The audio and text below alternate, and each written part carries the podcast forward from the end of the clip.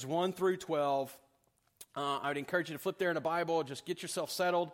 Uh, in the scripture, there, there is a link alongside the Facebook event. If you're watching online, there's a link. You can uh, pay attention to the outline on the YouVersion event as well. So, so please uh, make, your, make that available to yourself if you'd like. We'll, we'll, um, but we'll be working through verses 1 through 12. Now, let me set the stage before we get there. So, so last week, our focus in the study transitioned from the greatness of Jesus and Jesus' role in the, uh, in, in the redemptive history or the covenant that he is being, that's being established in him, and, and, and greatness in contrast and comparison to all those who came before him, it transitioned from his greatness and the greatness of his role to the greatness of the covenant that's being established through him. And, and this new section is formatted very similarly to the first two sections. So the first section was about Jesus as the greater messenger, the greater prophet, the greater Moses. He's the great apostle, right? Like he's the one with the message that came from God. He's the greatest messenger that's ever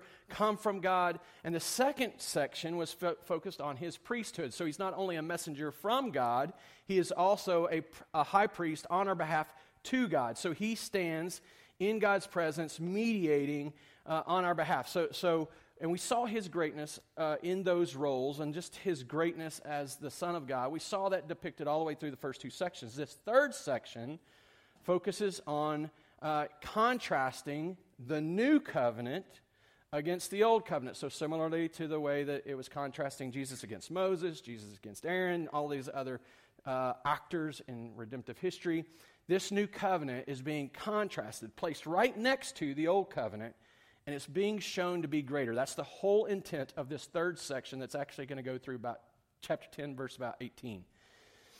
But in doing so, let me just say this in doing so, the intent of the author is not. It is not to denigrate, dismiss, or, or disparage the greatness of the Old Covenant in any way. The Old Covenant is great in its own right. In the very fact that God condescended to engage with mankind and enter into a covenant with them demonstrates its greatness. It is inherently great because God is inherently great and He is involved. There would be no covenant, there wouldn't even be an option or offer of covenant if God hadn't entered into it and hadn't uh, um, uh, made it an option. So, starting with a very high bar, right? Like the author of Hebrews isn't starting with a very low bar, like, ah, you know, this, this stuff terrible in the, in the old days, but now we got something good. He's starting with a very high bar. He's setting the, the, the standard very high, and he says, hey, this, old, this stuff was great, but let me show you just how great what Jesus is doing is. And so he's setting this great new covenant against a great old covenant. And he's showing us the greatness of the new covenant is so much greater, so much higher inherently, because the one who's mediating it is greater than all those who were involved in the old covenant. Jesus is a greater Moses, better than Aaron, better than Joshua. He's, a, he's the great high priest, right? Like all of these things. He's greater in every way than all of these people. So inherently, the new covenant's greater. But as he comes to this section, he gives us very specific reasons, very purposeful reasons to show us the greatness. And I'll, I'll just briefly hit what we saw last week from the text. The new covenant is faultless, where the old covenant, there's fault found in it. The new covenant is faultless, it's, it's, it's never going to be replaced. The, the new covenant is established on greater promises. The old covenant was full of promises, but the new covenant's promises are that much greater. And then Third, the thing we saw last week in the text was that the new covenant is eternal. It's not temporary. It's, it, it will last forever. From the point it's been established to the point of no end, it is eternal. Today, in this vein, continuing in this, this thread, in this perspective, this thought, we're going to see the author of Hebrews is going to continue to show us just how great the new covenant is, especially as it pertains to the redemption offered and accomplished in Jesus' work uh, in this new covenant. So let's read the text. I've set the stage. We'll, we'll read, we'll pray, and then we'll dig in. Now, even the first covenant had regulations of worship and an earthly place of holiness. For a tent was prepared, the first section in which were the lampstand and the table and the bread of the presence. It is called the holy place. Behind the second curtain was a second section called the most holy place having the golden altar of incense and the ark of the covenant covered on all sides with gold, in which was a golden urn holding the manna, and Aaron's staff that budded, and the tablets of the covenant. Above it were cherubim of glory, overshadowing the mercy seat. Of these things we cannot now speak in detail. These preparations having thus been made, the priests go regularly into the first section, performing their ritual duties. But into the second, only the high priest goes, and he but once a year, not without taking blood, which he offers for himself for, and, and for the unintentional sins of the people. By this, the Holy Spirit indicates that the way into the holy places is not yet opened as long as the first section is still standing, which is symbolic for the present age. According to this arrangement, gifts and sacrifices are offered that cannot perfect the conscience of the worshiper, but deal only with food and drink and various washings, the regulations for the body imposed until the time of Reformation. But, man, it's so important to recognize that. But, when Christ appeared as high priest of the good things that have come, then through the greater and more perfect tent, not made with hands, that is, not of this creation, he entered once for all into the holy places, not by means of the blood of goats and calves, but by the means of his own blood, thus securing an eternal redemption. Let's pray. Father, I pray that you'd help us now. as I think about our church and where we struggle and the things we deal with, not many of us are looking to the Old Testament or the, the Old Covenant law to, to justify ourselves, to run back to those rituals and, and the thought of sacrificing animals and trying to find some place that's more holy than the next. But, but I do think we, we wrestle with it just in legalistic tendencies and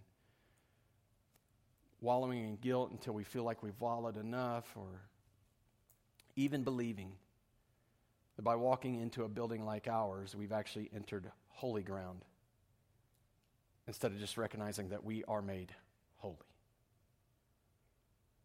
So, Father, help us confront us, convict us as the text applies and is relevant to our lives, I pray that you would just confirm in us our, our, our safety, our security, our redemption.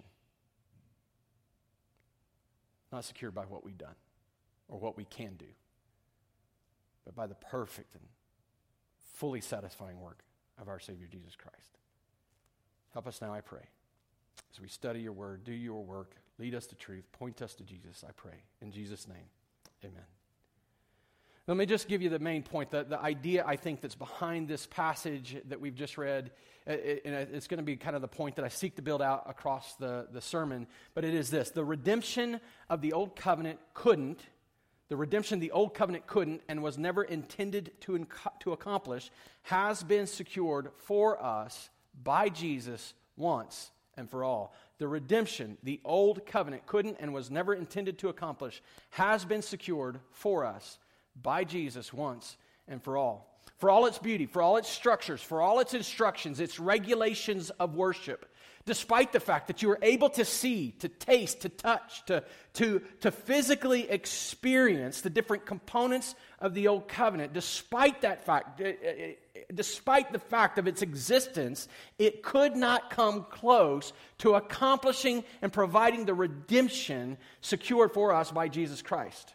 Now, we saw last week the, the, the, and it's already been mentioned this morning the weakness or the fault or the, the limitations of the old covenant. In fact, last week, uh, if you've got your Bible open, just look back up into Hebrews chapter 8, verses 7 through 8. Last week, the word is actually fault. He says in verse 7 For if that first covenant had been faultless, there would, been, there, there would have been no occasion to look for a second. If that first covenant wasn't to blame, is what it's essentially saying, if that first covenant didn't have some fault in it, there would be no reason to look for a second. There would be no reason for Jesus to die if there wasn't a fault in the first covenant. Then, second, it goes on in verse 8 For he finds fault with them when he says, Behold, the days are coming, declares the Lord. And he goes on into the quote, the reference from Jeremiah chapter 31. The, the idea here is that there's something off, there's something missing, there's something wrong with the old covenant. Now, I sought to show this to you. I sought to, to, to teach this and demonstrate this to you with two different phrases. One of those phrases was the fault of the old covenant is found in what we couldn't do and what we can't accomplish as people. Mankind is inherently sinful and is unable to perfectly obey. We know this, right? This is not something new to us as, as people. We recognize that we struggle with obedience. Now imagine your life as someone who's unregenerate, who's been given this external covenant and all these rules to obey, but no transformation of heart, no desire, no change of will, no change of mind, no change of heart. Imagine seeking to obey all those rules without the internal transformation. So, so, so clearly, the fault he finds is with people. They are unable to obey. But I also demonstrated a second perspective that, that's dealt with in, in that text and in actually today's text is that the fault of the old covenant is found in what it, it couldn't accomplish. The Israelites were given all the rules, they were told what to do. But the law brought with it no transformation in, in, in which it would empower or enable perfect obedience. Here's the rules follow them. You're on your own. Not totally, but essentially, you have to follow them of your will according to your power and your ability. So, what we need to recognize, though, is that the fault or the blame still deals or still falls on the people who couldn't obey. The law isn't found guilty or isn't deemed unrighteous simply because people can't obey it. A good law doesn't depend on the, on the ability of people to obey it. A good law is given by a good God. Its righteousness and its goodness is given, is, is based on the fact of who gave it. Its justice, its rightness, it's it, everything about it is. So, so, the law isn't to blame. The, the people are, the, are to blame. They're the ones at fault, but their inherent sin exploited the limitations of the law. And so while the fault clearly falls on the on, on the Israelites, it certainly is shown to be faulty because it's limited in its ability to actually transform. Here's the thing if we're not careful, we're going to all, all, of a sudden say, oh, well, wait a minute, no, then, then all law is bad. We just got to get rid of it. And, and even New Testament laws and commands, well, the, what, what place do they have, right? Like, we got to be very careful here because God gave that law. It's not bad, it's right, it's good. The, the, the weakness, the fault, the blame falls on those who don't and can't obey. And in fact, I think what the author of Hebrews is here trying to d- demonstrate to us is that though the fault or the blame falls on the Israelites, their inherent sin exploiting and abusing the law of God reveals the limitations of the old covenant. He wants us to see those limitations were actually there by design. It was purposed that way, it was designed that way. So that to further encourage these people who were, were were being tempted or, or potentially drifting back into dependence on the old covenant, to encourage them to remember that there is no life there. There's no hope there. Stay here. Hold fast your confession to Jesus Christ. Hold fast the hope in Jesus Christ, right? That, he, remember, this is the covenant that's going to bring redemption. So he needs them to see. We need to, be see, to see and be reminded those limitations, the, the, the, the weakness of the old covenant it was there by design, it was purposed by God that way. And so, in these first 10 verses of chapter 9, we actually see those laid out for us. And we're going we're to go through them. The Old Covenant's limitations. We're, we're going to start looking, look, look just in verses 1 through 5. Now, even the first covenant had regulations of worship and an earthly place of holiness. Now, he's going to build out these two perspectives through this text regulations for worship, earthly place of holiness. So there was instructions by which people could approach God, interact with God, a place that that could happen, that, everything physical about it, right? Like their practice in it and, and the place that it happened. There's these two things that he lays out for us. And then he goes into showing us what that looked like the tent. And he calls out the tabernacle. Now, he doesn't point to the temple, he points to the tabernacle, uh, the tent that was was um, built by or assembled by, I don't know what's a better way to say it, assembled by the, the Israelites that first came out of Egypt. So they enter into covenant with God, and he says, Build this tabernacle, and in this tent, there's going to be two rooms. The first room is going to be the, the holy place. And there's certain things that sit in the holy place. So there's the, the, the lampstand, the, the table for the bread of the presence. And, and these have massive significance. These are symbolically powerful things that set there. There's some disagreement, not disagreement, there's some uh, struggle or, or misunderstanding here in the text because it's, it's known that the altar of incense set in that first area but its work was connected to the second area, and he puts it in the second area. But we could argue about that for days, and every commentary I've read from argues about it for way longer. When he comes to the place where he says, Of these things we cannot now speak in detail, right? He's highlighting them, he's drawing them out so that they're in our minds and in front of us. There's the bread of presence, the, la- the, the table with the bread of presence, the, the lampstand that's there, and then there's this veil, this separation between the first room of the, the tent and the second room of the tent. And behind this veil or this curtain is the, is the um, Ark of the Covenant with the, the Aaron's staff that budded. That, that's how God identified Aaron from among all the people of Israel. He identified Aaron as the high priest. And, and, and, and then there's the jar full of manna. That, and just imagine this this manna that's sitting in this jar, this urn. That stuff would rot if you kept it overnight. But it's set preserved in, in the Ark of Covenant, in the tabernacle. It, it was there. They loaded it up and it stayed there, and God preserved it. And it's symbolic, it's representative, right? Like there's this stuff that's being shown to us in this. Not only that, there's the, the tablets with the commands. So here's the regulations of worship sitting in this most holy place, and he's drawing out all these details, and he's showing us the, the beauty, the, the, the, the, physicality of it, the place that it all sits and resides. There's a way in which a person could actually put their hand on these things, although if you touch the Ark of the Covenant, you might die.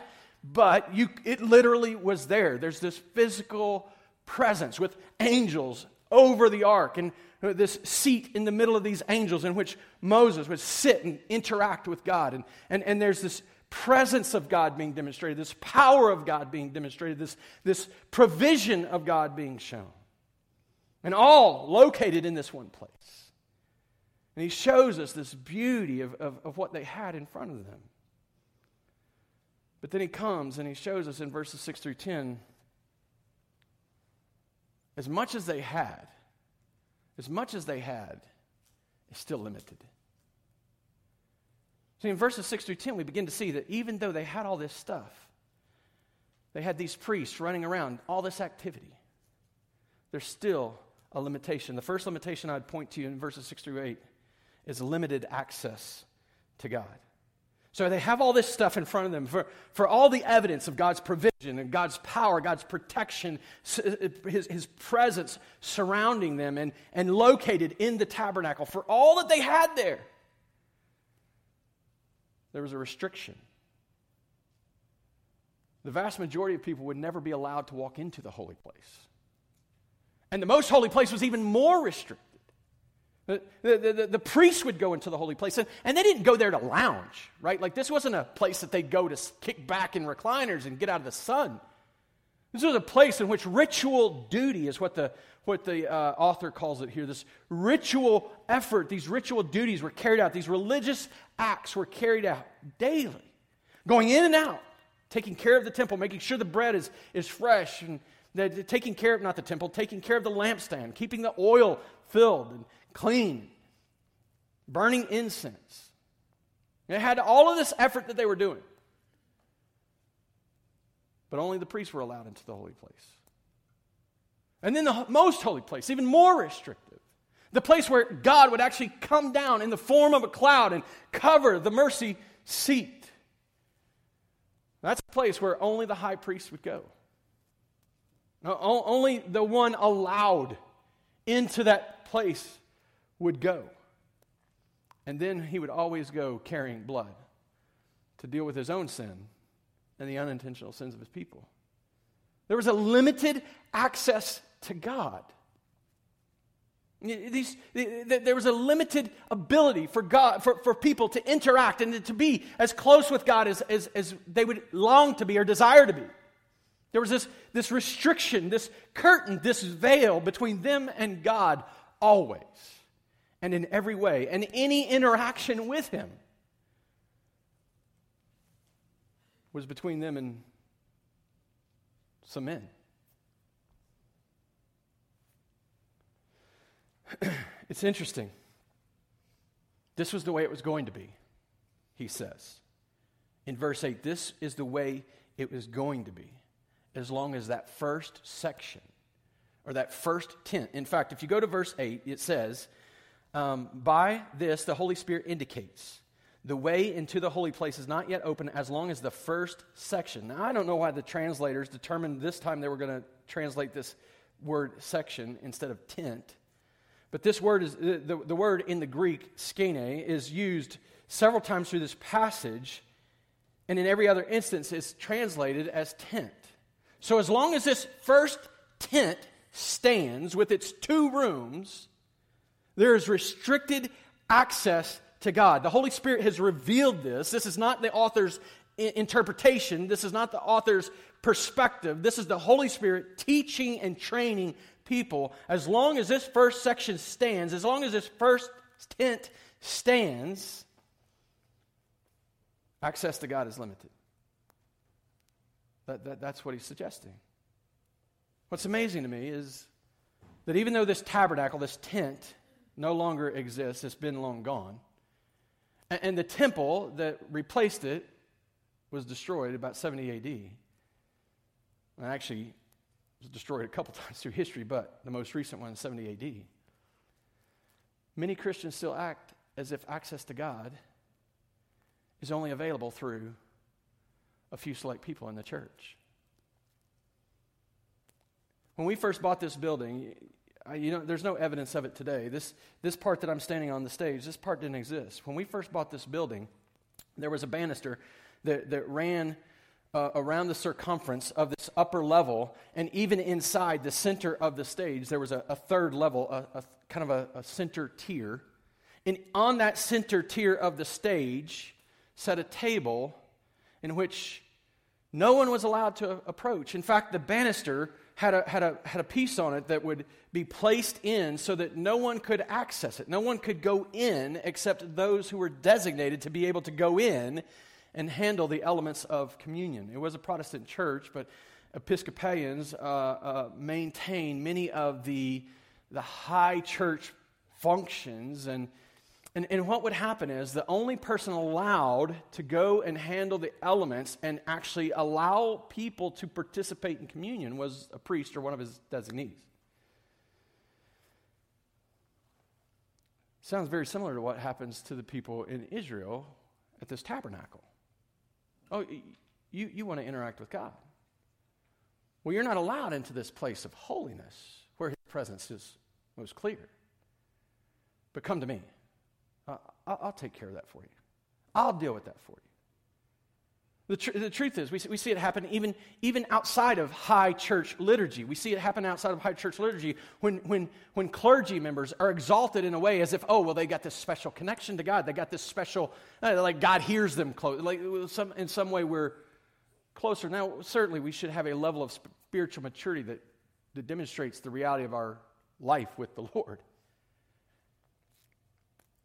But that doesn't mean that we're mediating or standing between God and his people. It's interesting to me that, that even, even today, we, we, we act as if if I just had this evidence, this, this solid thing in front of me, this, this piece of, you know, if God would just show me in some sign, this, this physical way in which I could be sure that God was real and God was true, then it would be so much easier for me to follow him. They had it all.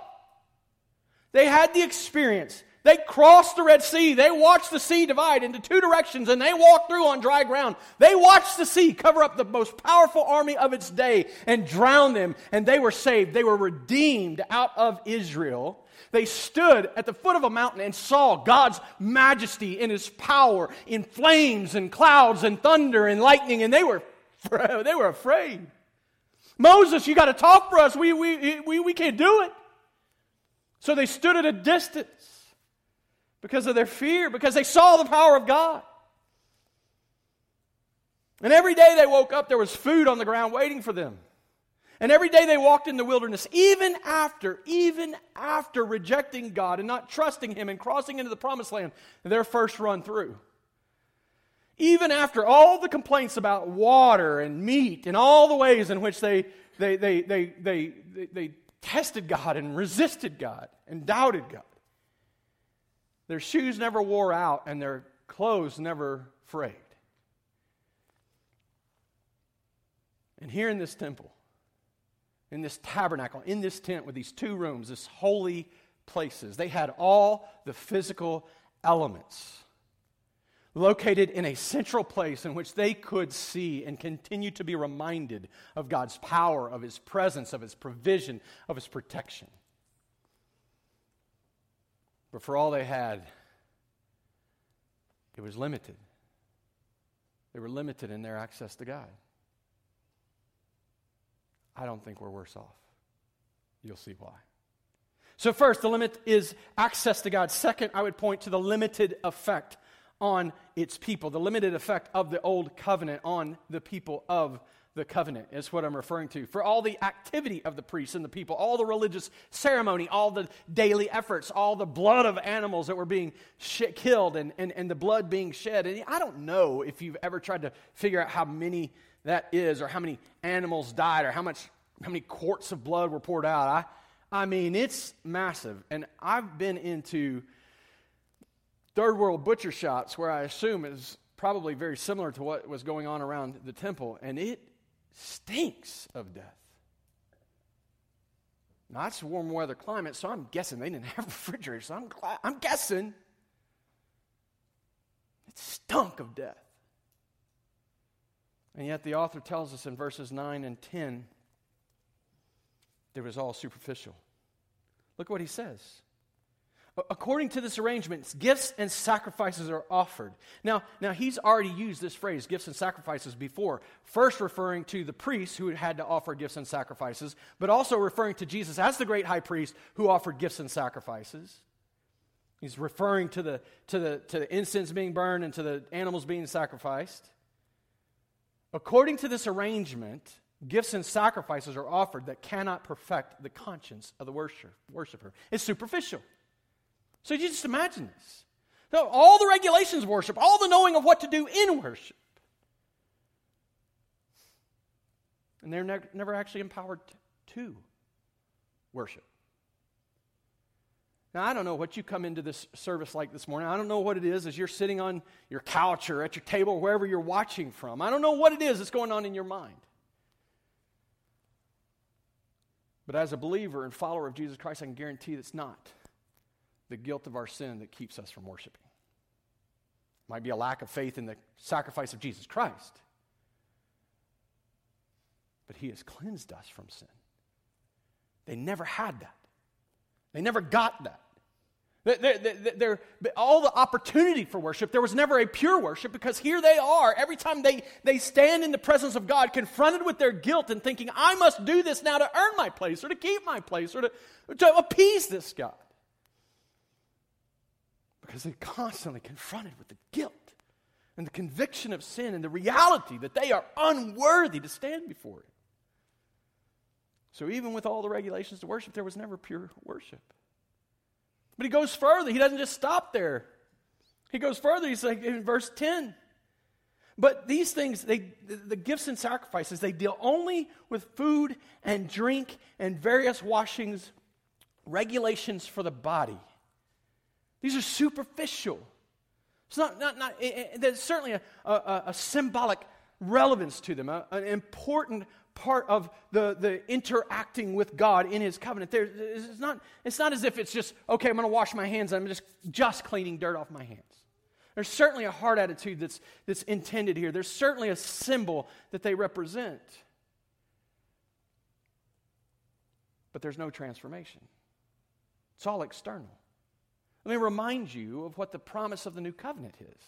Let me read it again back in, in Hebrews chapter 8, beginning in verse 10. For this is the covenant that I will make with the house of Israel after those days, declares the Lord. I will put my laws into their minds. There's a transformation of, of our perceptions, of our thoughts, of our knowledge.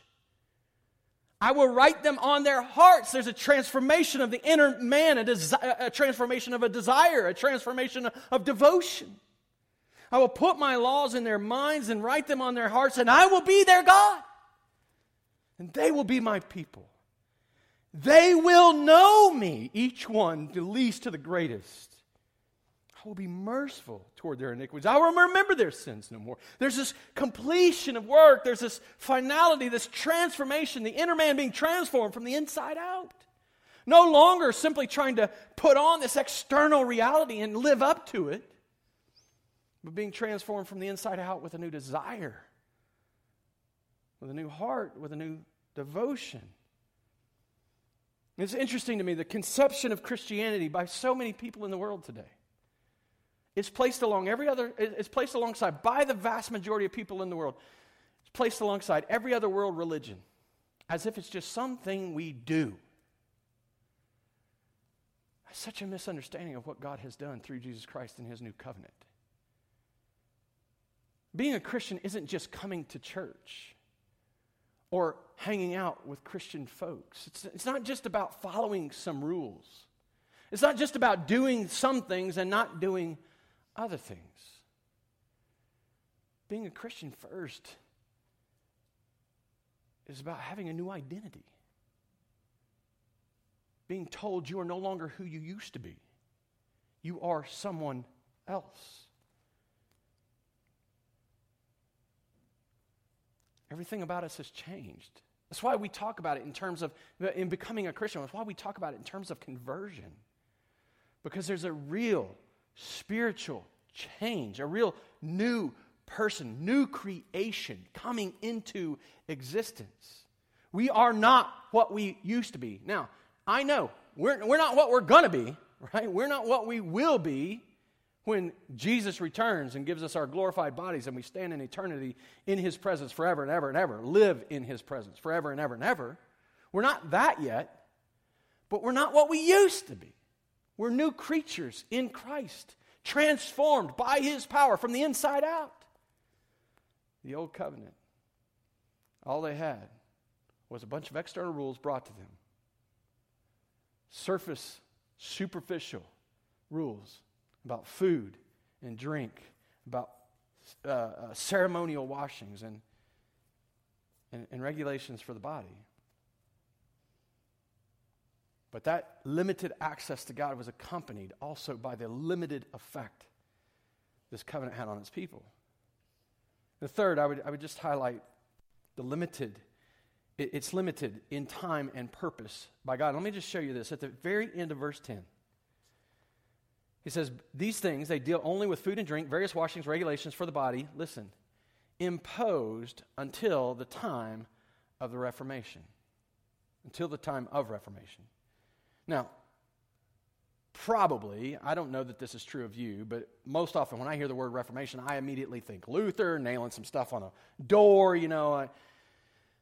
that's the, the, the thing that pops to mind. Obviously, that's not what he's talking about. The, the, the word that follows it, I actually called it out while we were reading through, is what he's talking about.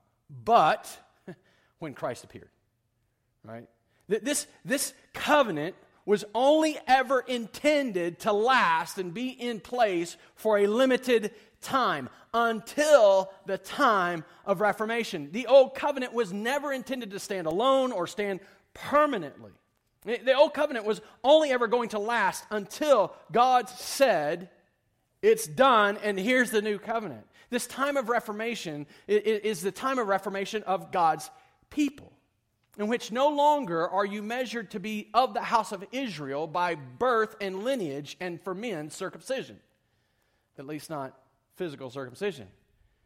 The reformation of God's people, as we see played out across this book, and as we'll get to as, the, as, as it, he continues to develop his argument, is built on faith. We, we are identified and, and united now as the house of Israel by faith, not by blood and birth and lineage. It's a time of reformation in which the sacrifice of animals cease and the once for all sacrifice of Jesus Christ stands forever. You ever wondered why even now today Jews don't sacrifice? They don't really even have a place to sacrifice. There's been this reformation, massive reformation. It's the time of reformation in which the symbols and shadows of the old covenant, in which served a purpose in their time and in their way, in, in, in which the, the, the, fulfillment comes and we're able to see all the things that they represented. There's, there's this whole view of, of, of teaching, and I, have actually I've got a, a paper that I'm, present, I'm about to present to the church. It's on typology. It's a, it's a part of theological perspectives. It's almost, it, it, almost, often, let me say, it's often overlooked by people in the church. Let me just give you an example of, of what typology is. Mel- Melchizedek was a priest in a, in a separate order.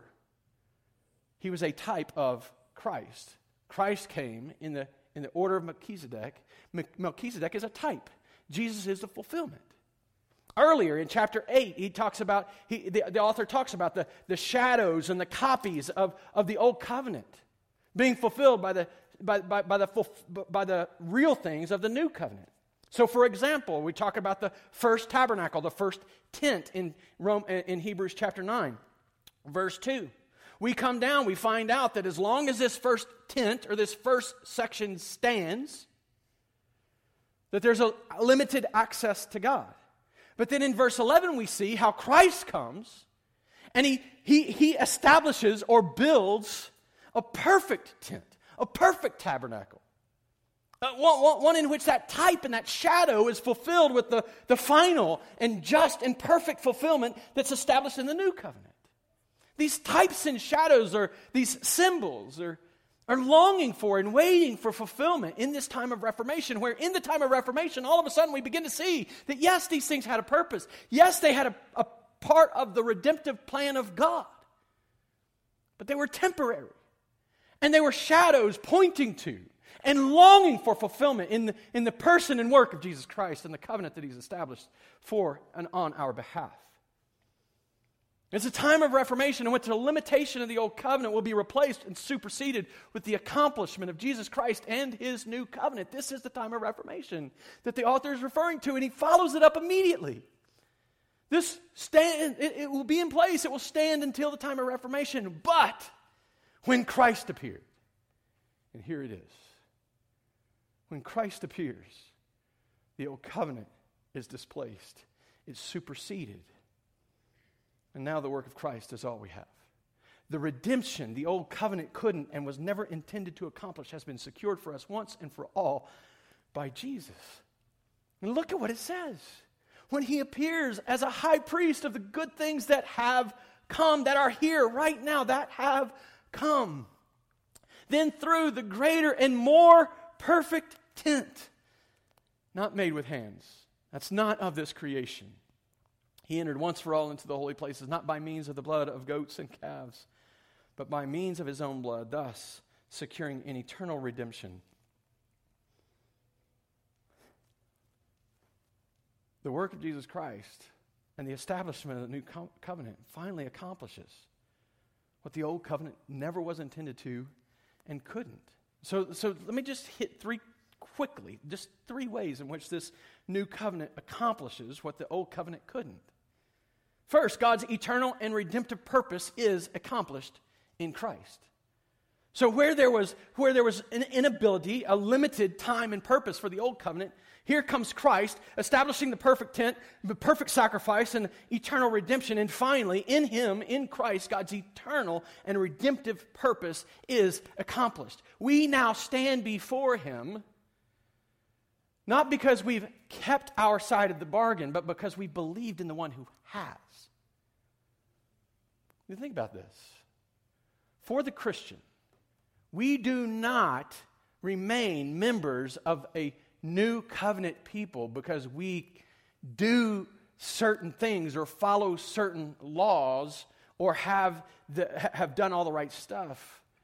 We remain in the covenant. We maintain our participation in the, in the covenant by an enduring faith in Jesus. It's radically different. They were displaced from the covenant. In fact, God Eh, there, there's a passage that speaks to God divorcing them because they didn't do what they were supposed to do. We never have to worry about being divorced because God will never divorce his son, in the one in whom our faith is placed and the one in whom our acceptance is guaranteed. So we hold fast our confidence. As the author of Hebrews has told us over and over, we hold fast our confidence and, and boasting in hope. We hold fast our confession. We hold fast to, to the hope set before us. We keep our faith centered on, our focus completely directed to, trusting in Jesus Christ for salvation, for this eternal redemption. He has freed us completely. Brothers and sisters, believe this. Believe this. This is what he's telling us. He has freed us completely from the bondage of our sin and death. We don't have to fear those things anymore. We don't live under their rule anymore. We are not defined by them anymore. It's interesting to me, there's a passage that's been on my mind over the last couple of days, there's been enough things happening. It's just struggling in my own heart and just trying to make decisions and trying to lead and trying to walk through a number of things. And, and the questions kept coming to mind. The question that Jesus asked as his disciples were sitting in a boat, he's sleeping, and there's a storm raging, and they are scared to death. They're about to die. And they go up and shake him. And, oh, we're going to die. We're going to die. He stands and he calms the wind and he tells the, tells the seas to be still. And he asks them a question. And that question's ringing in my ears. Where's your faith? Where's your faith? I mean, you think about what we face today. All the different decisions. Should I put a seatbelt on when I get in the car? Well, what if the seatbelt restricts me getting out in the event of an accident? You could replace that with vaccine, right? Should I get a vaccine? Well, wait a minute. This is not safe. Nobody knows. For those of you that are convinced that the vaccine is your sa- salvation from COVID, I'd say, where's your faith? What's really keeping you safe in life? For those of you that have arguments against the vaccine because of all the side effects, potential side effects, the stuff that we don't know yet, I would just ask, where's your faith? If God is sovereign over whether or not you get COVID to begin with, or over the sovereign over the days of your life to begin with, He knows the side effects that could come. And He knows whether or not you might be one of those people that the vaccine doesn't actually work for. You get COVID anyway and get really sick. Is He not sovereign over all of this stuff? Is our redemption in Him not made us secure in life enough? I'm not arguing for or against vaccine. I'm not arguing against wisdom. I want us to walk in wisdom. We're striving to, I would hope that today's decision to, to, to basically encourage as many people feel necessary, stay at home. I would hope that it would demonstrate we are seeking to walk in wisdom in very difficult days. But for every one of us, we need to ask this question Who's keeping our boat from capsizing, being flipped over? And if it is capsized and flipped over by the storms of life, where is our faith? In Christ, in Christ, God's eternal and redemptive purpose is accomplished. Live every day of your physical life with wisdom while placing your faith fully and completely in the Son of God, who by his own blood secured your salvation forever. There's nothing to worry about. When you stand before the God, you will not be called sinner, you will be received as saint. Why are we, of all people, so angry and so fearful and divided? over such a common issue? Well, if he'd just give us a sign, if he'd just give us all the physical stuff we need in front of us. The Israels had it, Israelites had it, it didn't do them any good. in Christ, this next covenant, this next, this next accomplishment of Jesus Christ through this new covenant. In Christ, we are made holy and freed to worship. In, in, in, listen, listen. the, the limited worship, the, the limited effect on God's people of the old covenant is totally displaced and superseded by the complete transformation of the new covenant. In Christ, we are made holy and we are freed to worship Him forever. Again, with chapter 8 quoting that, that, that from, from the prophet Isaiah and the work that the new covenant was going to accomplish, he speaks of a, of a transformation, of a conversion, of a person becoming new in Christ. But as I think about these things, my mind immediately goes to a passage from Ephesians, which many of you know is a place I spend a lot of time. Ephesians 1 3 through 4. I love this for this. He, says, Blessed be, this is Paul writing to the church in Ephesus, blessed be the God and Father of our Lord Jesus Christ, who has blessed us in Christ with every spiritual blessing in the heavenly places, even as he chose us in him before the foundation of the world, that we should be holy and blameless before him. So here's Paul. Just listen to Paul. And, and honestly, I just share a, a small portion. I don't remember who it was. They referred to this passage 3 through 14 as a waterfall of worship. Paul just praising God for what God has accomplished on behalf of his people, gushing with worship for God. But he comes to this place and he says, Hey, praise God. I'm worshiping God. I'm praising God. Speaking then now in verse 4 of how he's chosen for what? Chosen to be holy and blameless. There's this transformation that God is affecting He's chosen us to be affected by this, by, by, this, but he's also, he's also calling us to it. He's also affecting it on us. So we are made holy and blameless before him in Christ. This is the truth. There is no other answer. We're made holy. And, and so now our, our ability, our, our transformation enables us to join Paul in worship. So now not only does Paul get to say, Blessed be the God and Father of our Lord Jesus Christ, who has blessed us with every spiritual blessing, we get to join him. Without the, without the weight and guilt of our conscience saying, but wait a minute, you're not enough. In Christ you are. In Christ you're acceptable. In Christ you can enter into his presence. In Christ you can stand in front of him and say, Praise you, God. Bless you, God, for all you've done and for who you are. Praise God from whom all blessings flow. Praise God because He is great and He is glorious and He is good and He is gracious. He's transformed us and freed us from the conviction of sin and the weight and guilt and bondage of sin so that now we can approach Him and freely worship Him. Finally, our consciences are free and cleansed to, to worship. And in Christ, the third accomplishment, the, in, Christ, we're given unhindered access to God forever. I've already touched on this, I've already mentioned about I, I think we just need to see it. By displacing that old tent and establishing a, a new tent. That Jesus, he, he's opened the way to God. That the access was limited as long as that first one stood. we're always going to be dealing with priests and high priests, distance between us and God. But in Christ, he says, of himself. In John 14, 6, I am the way, the truth, and life. No one comes to the Father except through me. He is the only limitation now. He is the only exclusive reality now. But now, when we come to the Father in Christ, there's unhindered access to God. We can have as much of Him as we long, as we desire, and as much as He allows. Paul, again, addressing the church at Ephesus, points this out. Ephesians chapter 2, verses 19 through 22. So then, and he's speaking in Christ. This is the work of Christ. So then, you are no longer strangers and aliens. You are no longer people who are unknown, and you are no longer aliens, people who don't have a right to be there. But you are fellow citizens and saints. Do you hear that? Fellow citizens. We have rights, we, we have privilege, we belong. We're saints. We're no longer sinners. We're, we're saints. That means we're holy. He's calling us holy and we're members of the household of God.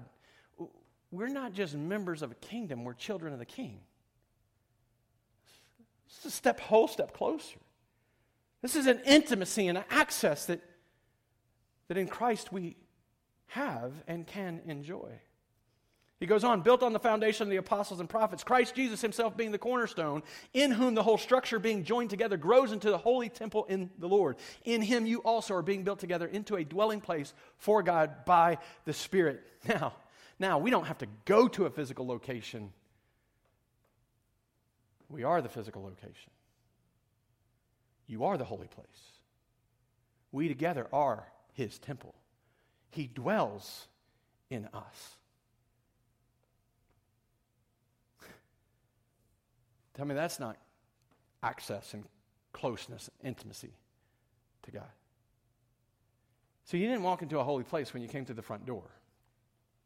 You didn't have to sprinkle a bunch of holy water on your living room floor so that you could watch this live stream on holy ground. You are the saint. You are the one made holy. And you are the one in whom our Father dwells. And know what?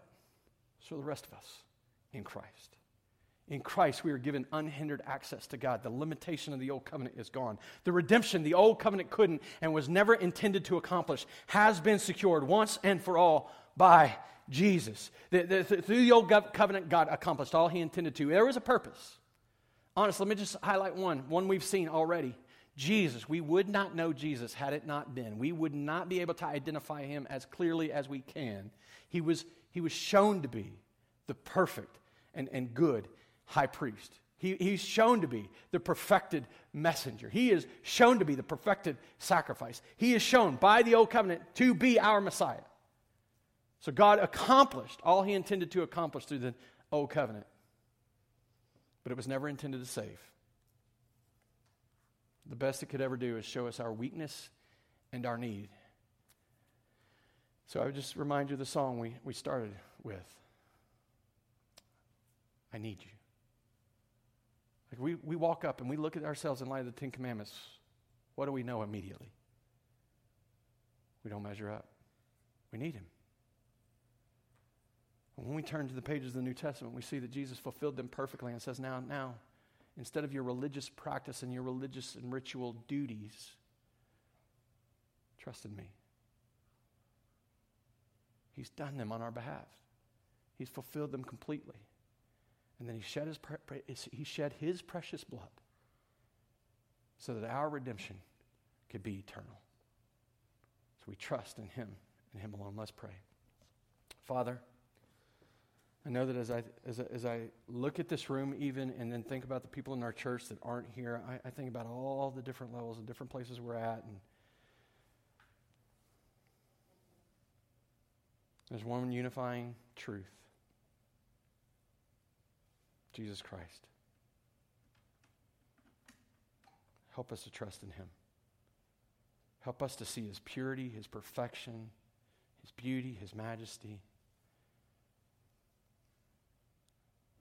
Help us to lay our deadly doing down and trust in Jesus and Jesus alone. That we might know this eternal redemption more fully, more completely, that we might enjoy its accomplishments more completely.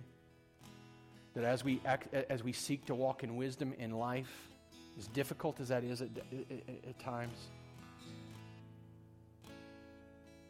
that in every step, our faith will give us solid ground. The eternal redemption that we've had in Jesus Christ will be stabilizing and will be unifying and will empower us to live every day to your glory for the good of our brothers and sisters and, see, and, and to see the gospel of Jesus advanced in this world. I pray in Jesus' name. Amen.